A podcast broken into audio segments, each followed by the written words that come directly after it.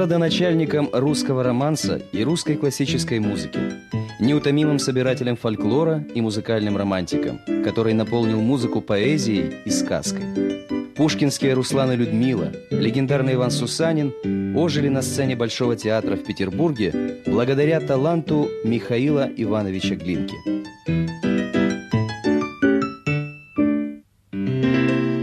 Будущий композитор Михаил Глинка родился 20 мая 1804 года в фамильном поместье отца в селе Новоспасское на Смоленщине.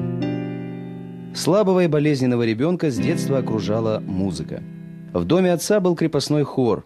Дядя Афанасий Глинка руководил самодеятельным оркестром, который стал для мальчика источником самых живых восторгов. А любовь к народным песням, былинам и сказкам ребенок унаследовал от матери. По легенде, когда однажды ночью мать застала его за роялем, 9-летний Миша в ответ на ее упреки сказал: «Что же делать? Музыка – душа моя». В 1818 году отец привез Михаила в Петербург. Столица поразила Глинку множеством театров, музеев и музыкальных салонов. 14-летнего подростка определили в благородный пансион при Императорском педагогическом училище. Там он познакомился с Пушкиным, который хаживал в пансион к брату своему Левушке, соученику Михаила. Параллельно с учебой юный Глинка брал уроки вокала и теории композиции, а также обучался игре на скрипке и фортепиано и даже исполнил на выпускном экзамене фортепианный концерт. Преподаватель русской словесности, близкий друг Глинки Вильгельм Кюхельбекер, познакомил юношу с поэтами Баратынским, Рылеевым и Жуковским. На их стихи Глинка стал сочинять собственные песни и романсы. На светских приемах Михаила часто просили исполнить бедного певца на стихи Жуковского, элегию Баратынского «Не искушай меня без нужды» или чарующий романс на стихи Пушкина «Не пой, красавица, при мне».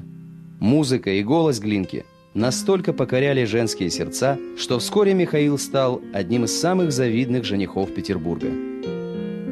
Но сила и страстная любовь сквозили в движениях молодого композитора лишь когда он садился за рояль или брал в руки скрипку. Когда же стихали чарующие звуки, Глинка превращался в скромного юношу, к тому же весьма рассеянного. Слабое здоровье композитора не способствовало занятиям музыкой. И в 1830 году Михаил Глинка отправляется за границу, чтобы подлечиться на водах Германии и в теплом климате Италии, а также познакомиться с западноевропейским искусством. Изучая народное творчество, молодой русский композитор объездил с нотной тетрадью почти всю Италию и Германию. Он с удовольствием пел песни с итальянскими виноградарями и немецкими шарманщиками. А в Милане Глинка посещал концерты классической музыки.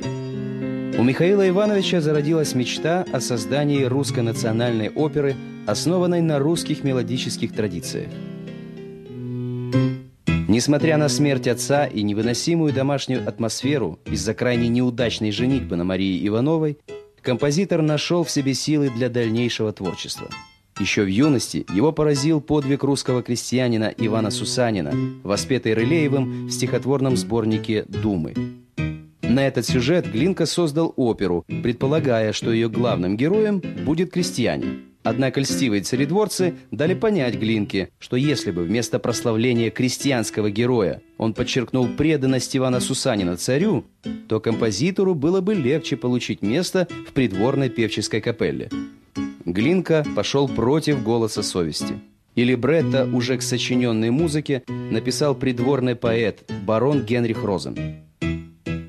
27 января 1836 года опера «Иван Сусанин» под новым названием «Жизнь за царя» с успехом была представлена в Большом театре в Петербурге в присутствии царской семьи.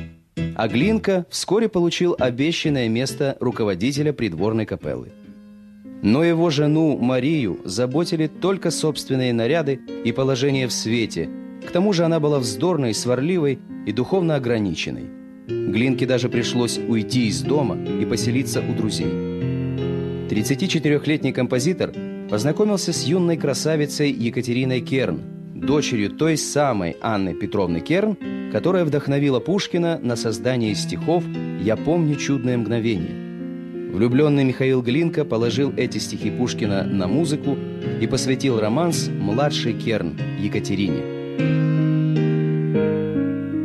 В В 1842 году состоялась премьера первой русской оперы-сказки на сюжет поэмы Пушкина «Руслан и Людмила». Вскоре композитор вновь отправился за границу. Испанские впечатления легли в основу двух оркестровых пьес «Арагонская охота» и «Ночь в Мадриде». Причем слушатели были уверены, что полные страсти пассажи сочинил испанец, а не русский композитор. Снова обратившись к русской теме, Глинка написал пьесу «Камаринская», о которой Чайковский писал, что в ней, как дуб в желуде, заключена вся русская симфоническая музыка.